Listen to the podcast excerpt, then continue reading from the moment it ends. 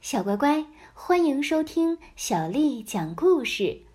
我是杨涵姐姐。今天，杨涵姐姐要为你讲的是儿童财商教育绘本当中的故事。我们来听《会魔法的叔叔》，作者是来自韩国的文昌丸，还有全富纯，是由蒋崇威为我们翻译的。我们要感谢地震出版社的叔叔阿姨为我们出版了这个作品。会魔法的叔叔，某个村子里的村民特别喜新厌旧。这双鞋子已经穿了一个月了，现在我已经厌烦了，该丢掉买双新鞋了。哦，我的帽子如何？已经戴了一个星期。要买顶新的了。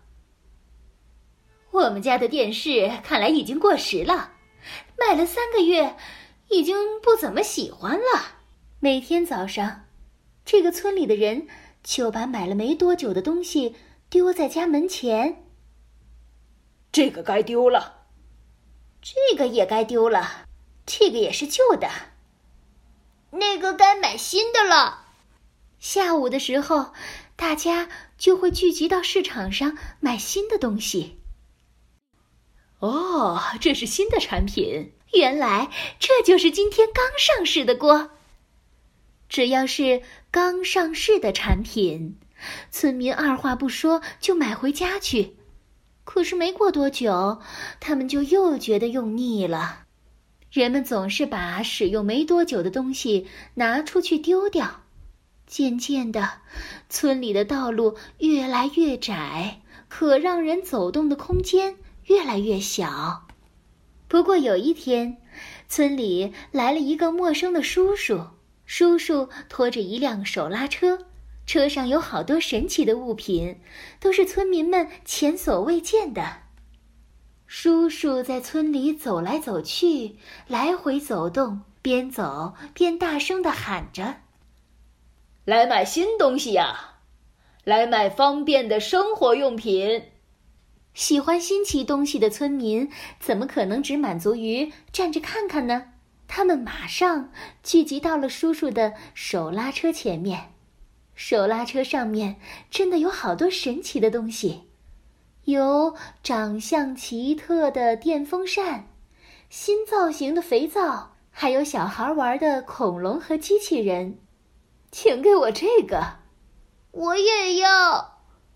叔叔边把手拉车上的东西拿给村民，边说：“这是世界上独一无二的东西，请好好使用。”听到这句话，村民们更高兴了。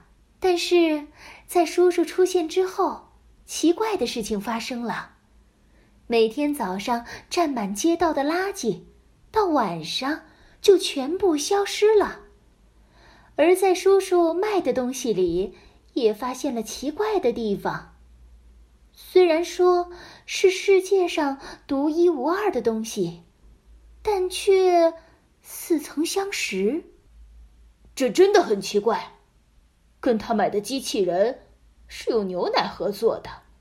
对呀，我总觉得在哪里看见过我买的这个电风扇啊。一定有问题！从现在开始，我们来查清楚吧。村民选了三个人，偷偷监视了手拉车叔叔。晚上，手拉车叔叔出现了。叔叔先观察每一家丢弃的垃圾，选了他喜欢的东西之后，放入了手拉车里。然后，他把手拉车里的东西倒出来，静静的。坐在树下，铿铿锵锵的，认真的做起了东西。后来，他把做好的东西放入了手拉车里。早上的时候，叔叔又拉着车大声的叫卖：“来买神奇的东西呀！保证是世界上独一无二的。”这个时候，后面跟着的三个村民挡住了手拉车。并且大叫说：“你竟然做出了捡垃圾这种事情！你这个坏蛋！”他们抓住手拉车叔叔，把村民都叫了出来。聚集而来的村民们都吓了一大跳，因为他们都知道了，自己高高兴兴买回家的东西，都是收集回来的垃圾做成的。村民们都气呼呼的瞪着手拉车叔叔。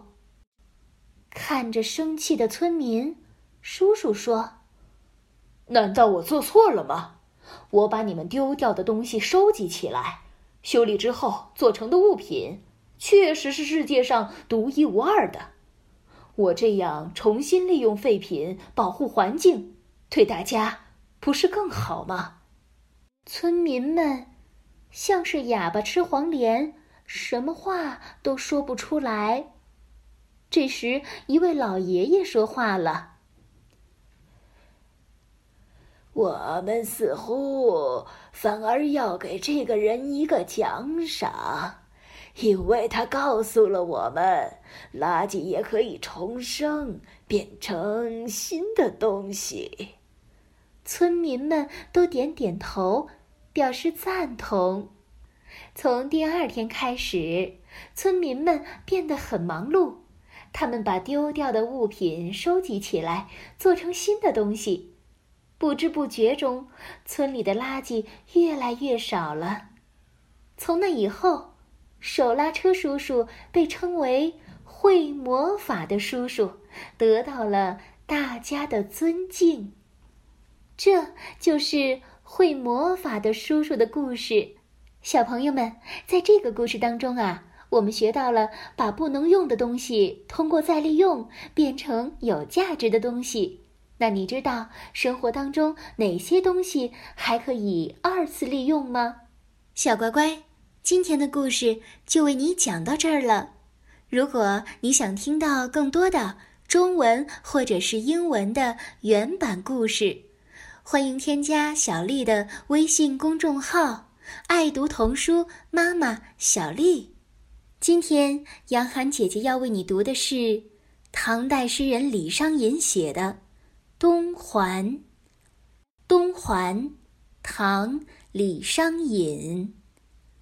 自有仙才自不知，十年长梦采华枝。秋风动地黄云暮，归去松阳寻旧诗。《东环》唐·李商隐。自有仙才自不知，十年长梦采华枝。秋风动地黄云暮，归去松阳寻旧诗。《东环》唐·李商隐。自有仙才自不知。十年长梦采华枝，秋风动地黄云暮，归去松阳寻旧诗。小乖乖，晚安。